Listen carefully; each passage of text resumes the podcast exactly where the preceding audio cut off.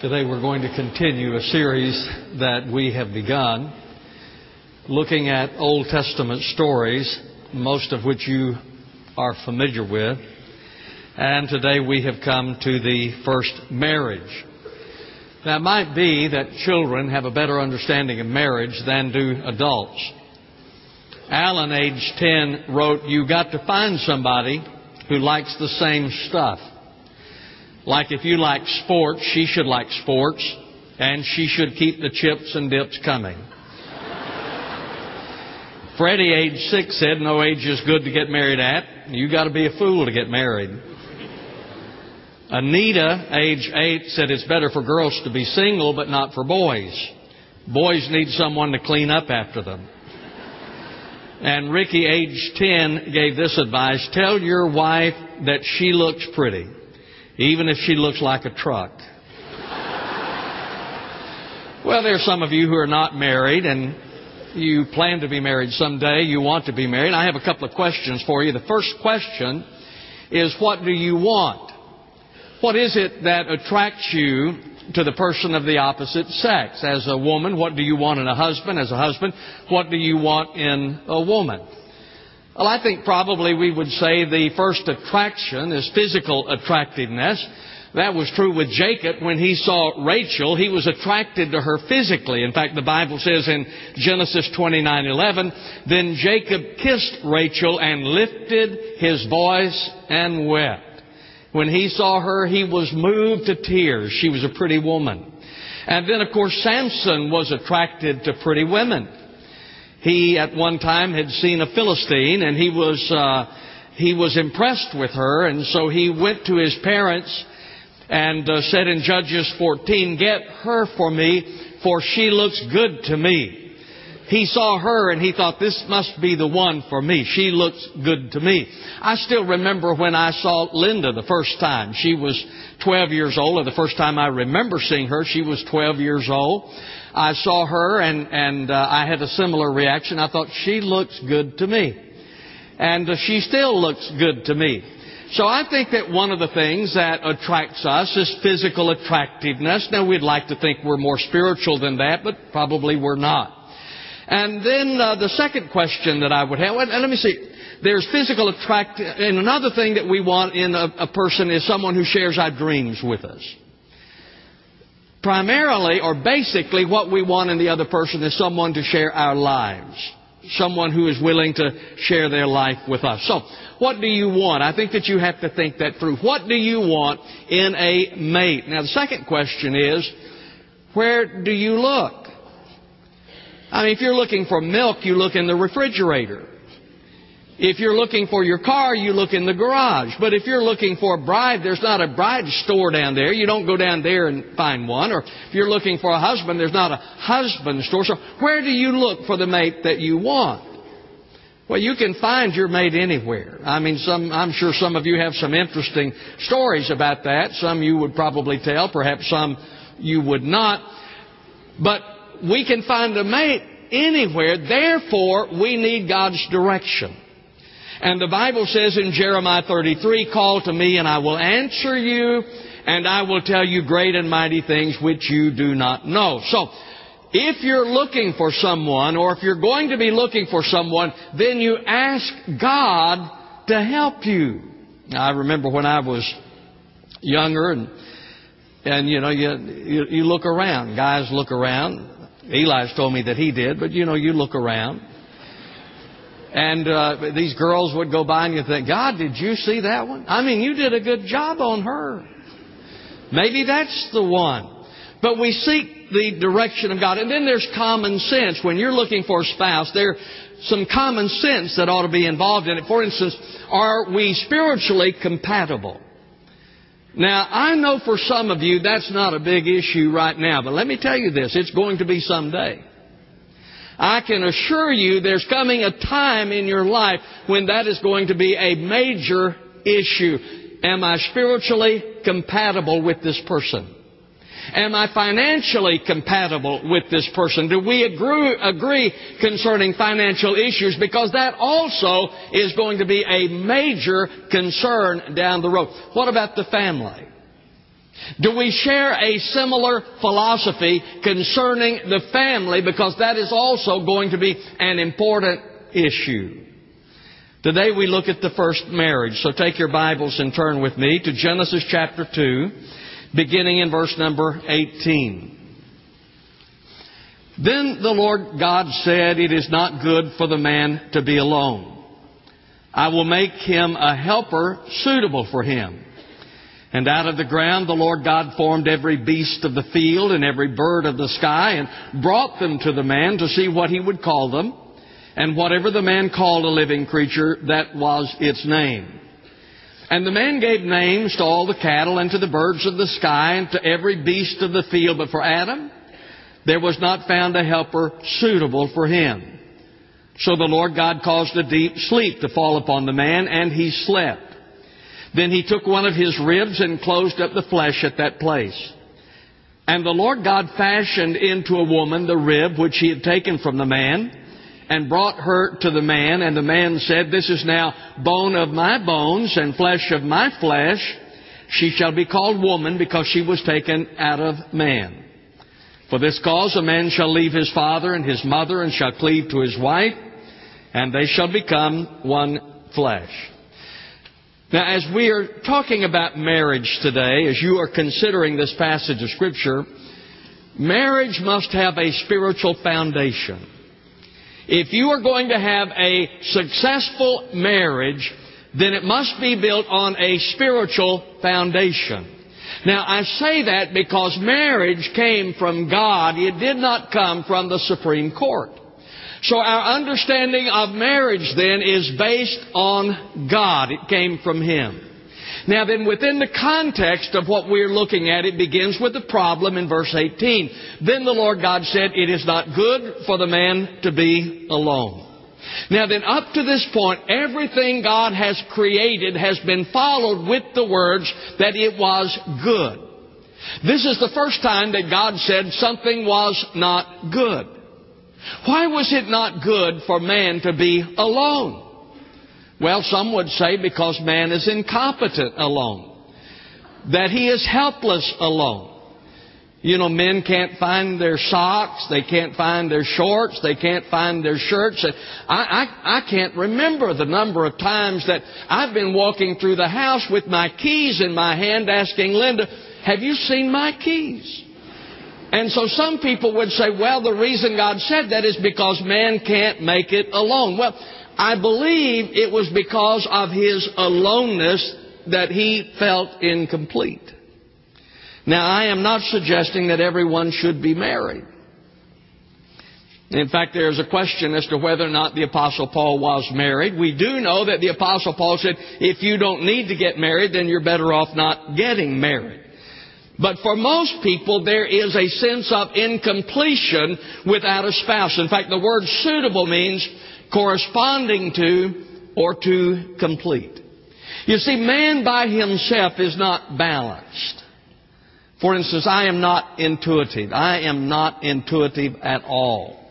And so I miss a lot of things. I just I just don't get the nuances of a lot of things. That's just not thing that I pick up on. But women have a tendency to be more intuitive, and I know that my I know that my wife is far more intuitive than I.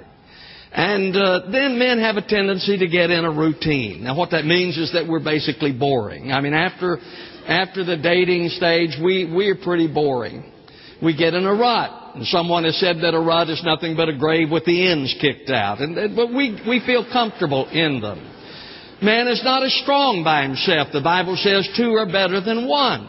So he says that, that it is not good for man to be alone. And then we see the solution there in verse number 18. I will make him a helper suitable for him. So God said it is not good for the man to be alone. I will make him a helper who is suitable for him. Dr. Ed Wheat says that helper refers to a beneficial relationship where one person aids or supports another. It is the same word used in Psalm 46:1, where God is said to be a very present help in trouble. Now, husbands, do you see your wives as helpers? Wives, are you a helper? or a supervisor. We begin with the spiritual foundation. If you are going to have a successful marriage, there must be a spiritual foundation because marriage was God's idea. Now there's a sacred association. Look at verse number 21.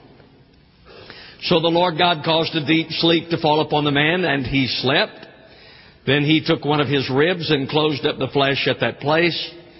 And the Lord God fashioned into a woman the rib which he had taken from the man and brought her to the man.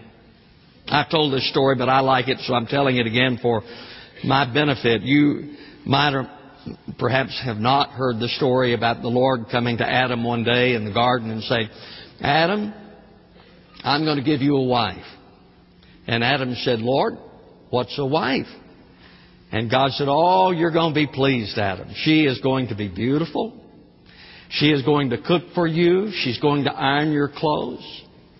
She's going to meet you at the door when you come home from work. You're going to like her.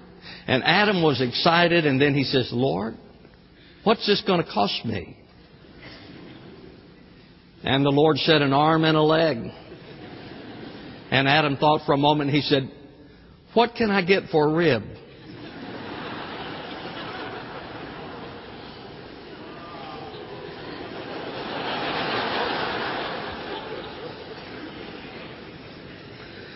The Bible says that the husband and the wife become one. Now, because they become one, there is a connection between the husband and the wife that I would compare to the connection between the parts of the body. Now, if they become one as the body, then there is this connection. For instance, the parts of my body have no desire to be separated from the rest of the body. My hand has no desire to be separated from my arm. There is a connection there. I think the same thing is true within the husband-wife relationship.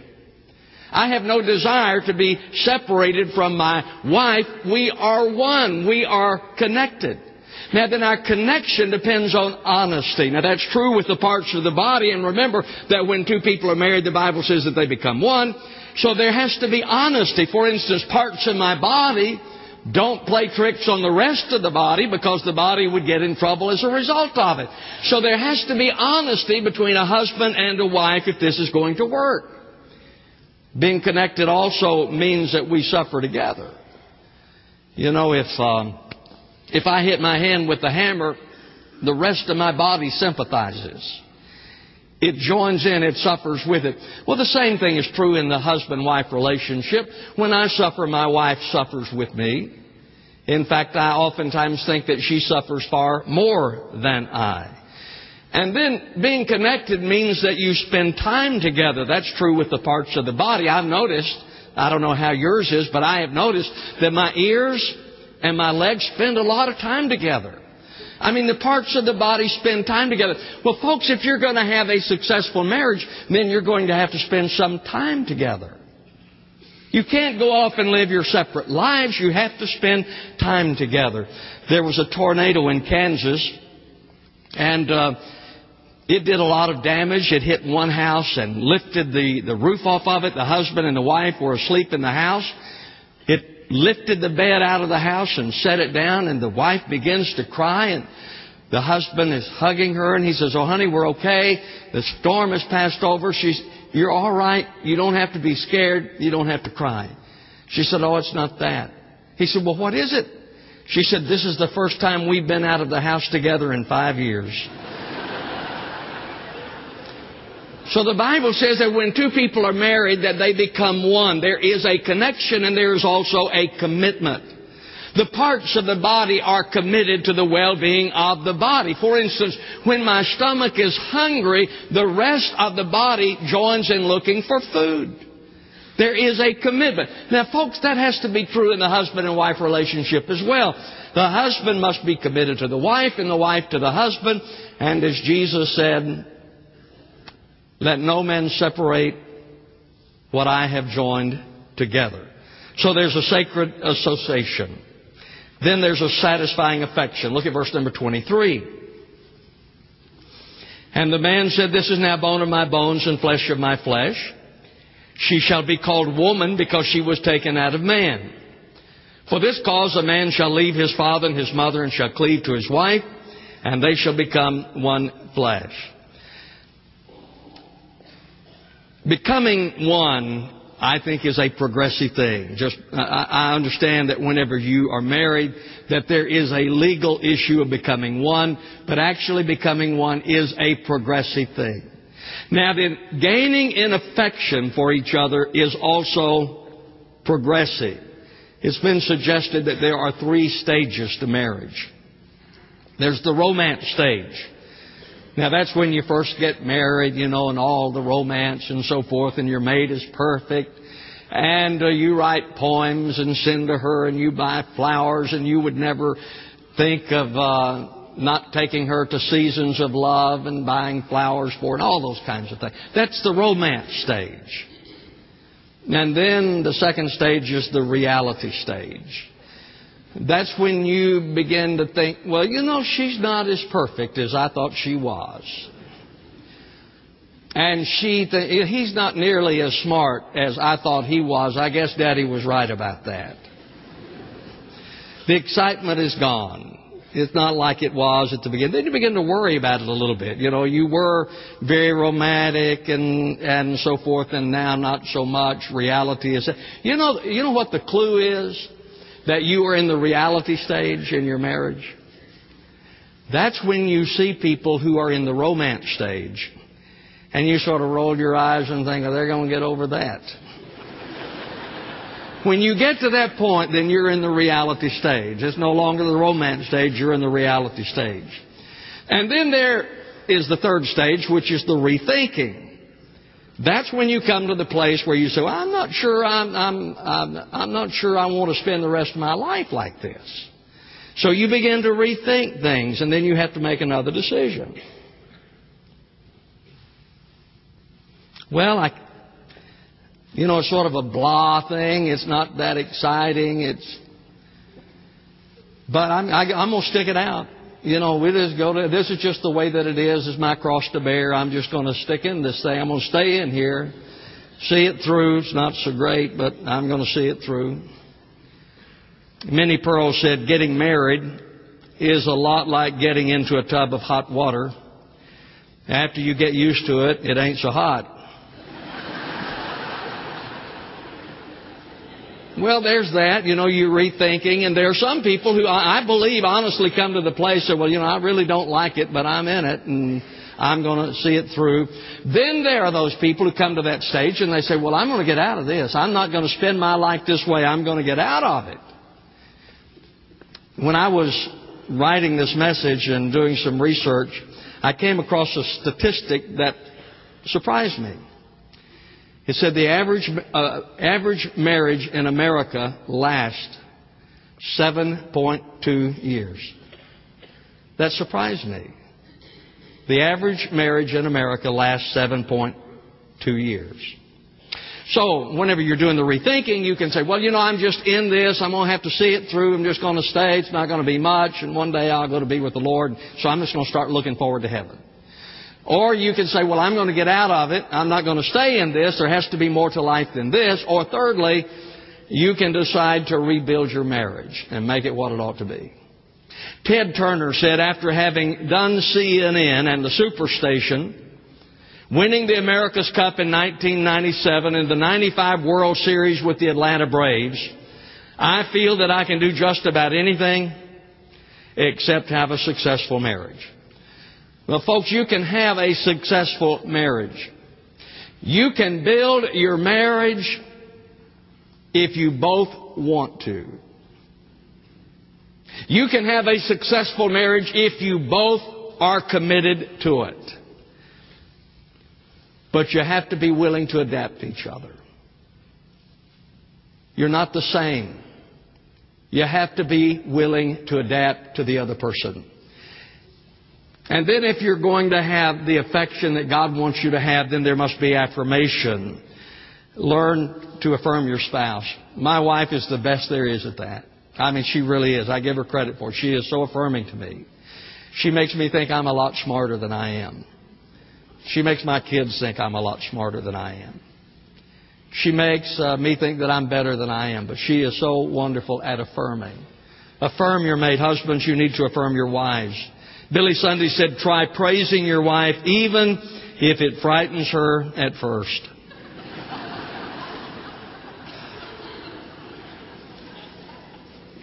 when she's young, she needs you to think and tell her that she's beautiful, but that you value her as a person.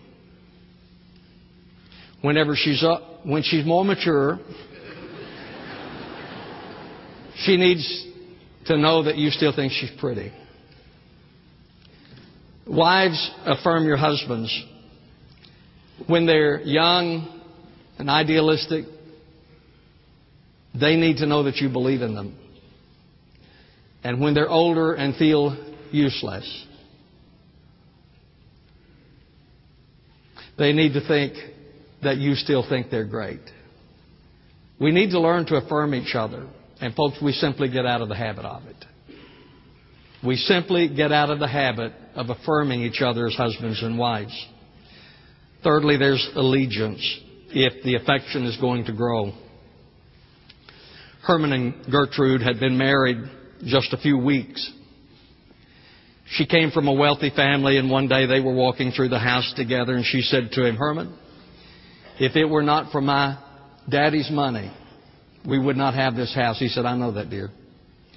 And they walked on through looking at the furnishings and so forth, and she said, Herman, if it were not for my daddy's money, these things would not be here. He said, I know that.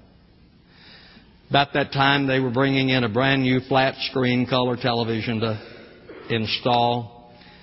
And as they were getting it out of the box, she said, Herman, if it were not for my daddy's money, this TV would not be here. He said, I know that.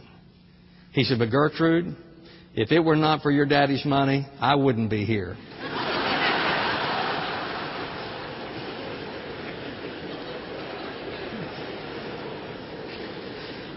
There really has to be a loyalty and allegiance within marriage. And I love the stories in the Old Testament, Jacob and Rachel and how he loved her. I mean, he did. He loved her. Abraham and Sarah. The Bible tells when Sarah died that Abraham wept. She was the love of his life. That's the reason that I recognize people in the church who've been married for more than 50 years, 50 years or more. It's not just for them, but I want these young people to know that they are people who are married and they are loyal to each other. They're committed to each other. You'll find that in many of the stories. There's a satisfying affection. Let me conclude real quick. Verse number 24. For this cause a man shall leave his father and his mother and shall cleave to his wife, and they shall become one flesh. Four words to conclude. First of all, leave. Leave his father and his mother. Parents, did you know that our primary job with our children, now listen to me, our primary job with our children is to prepare them to leave. That's your primary job. To prepare your children to leave. Physically, they are to leave home. You know the story of the eagle whenever she builds her nest, that she puts bone and sharp objects in it, and then flattens it out, smooths it out. And then when it's time for the eaglets to get out of the nest, if they will not get out, then she gets in with her talons and stirs that up, and it becomes uncomfortable to make them get out. Our children have to leave physically. They also have to leave financially. They need to learn to trust God with their finances also. And they need to leave emotionally. It is not enough for them to leave physically and remain emotionally dependent. The child has to leave home and the parent has to release the child. And that is difficult for most parents, but it is absolutely necessary for the well-being of your child. You have to release the child. So he said, leave and then cleave. Well, they have to leave before they can cleave. And the word cleave means to cling to, to adhere to, abide fast, to stick to. And you can find that word used in Deuteronomy in several places that give us an understanding of the word. Deuteronomy 10:20, you shall fear the Lord your God, you shall serve him and cling to him, and you shall swear by his name. In Deuteronomy chapter 11 verse 22, for you, if you are careful to keep all this commandment which I am commanding you to do it, to love the Lord your God, to walk in all His ways and hold fast, same word, to Him. Deuteronomy 30:20, by loving the Lord your God, by obeying His voice, and by holding fast, same word, to Him, for this is your life and the length of your days. Leave home, cling to your spouse. You become one, which is also progressive. You've seen it, I have too. After people have been married a long time, they begin to look alike. Now that's a frightening thought, but that's. And then in verse number 25, and the man and his wife were both naked and were not ashamed. And that speaks of intimacy, which is blessed within the marriage relationship and is cursed outside the marriage relationship. This is the first marriage. It is still the formula for a successful marriage, folks. Our homes are falling apart. And it's because we're looking everywhere except to God's Word to build them. You must have a spiritual foundation if your marriage is going to be successful. A spiritual foundation. Does yours have that? Here's what I'd like to do today. We're going to extend the invitation. If you're here without Christ, I, I pray that you'll trust Christ. That you just give your life to Him. We'll be someone here to pray with you and talk with you. If you're looking for a church home, our doors are open to you. We'd love to welcome you to our church. But if you'd like to just get the hand of your husband, your wife, and come down and just kneel and pray and commit yourselves to the Lord, I want you to do that. It is so important that our homes are built on Jesus Christ. And so I want you to have the opportunity to do that. Stand with me, please, as we pray together. Our gracious Father and God, we come to this invitation. I pray that your Holy Spirit would move upon lives. Especially we pray for those who are lost, that they would trust Christ. Father, for husbands and wives, some whose marriage might be in trouble, and some who simply want to recommit and strengthen their relationship. Pray that they'll do so. In Christ's name I ask. Amen. You come as the choir sings. I'll greet you, you can just come and pray.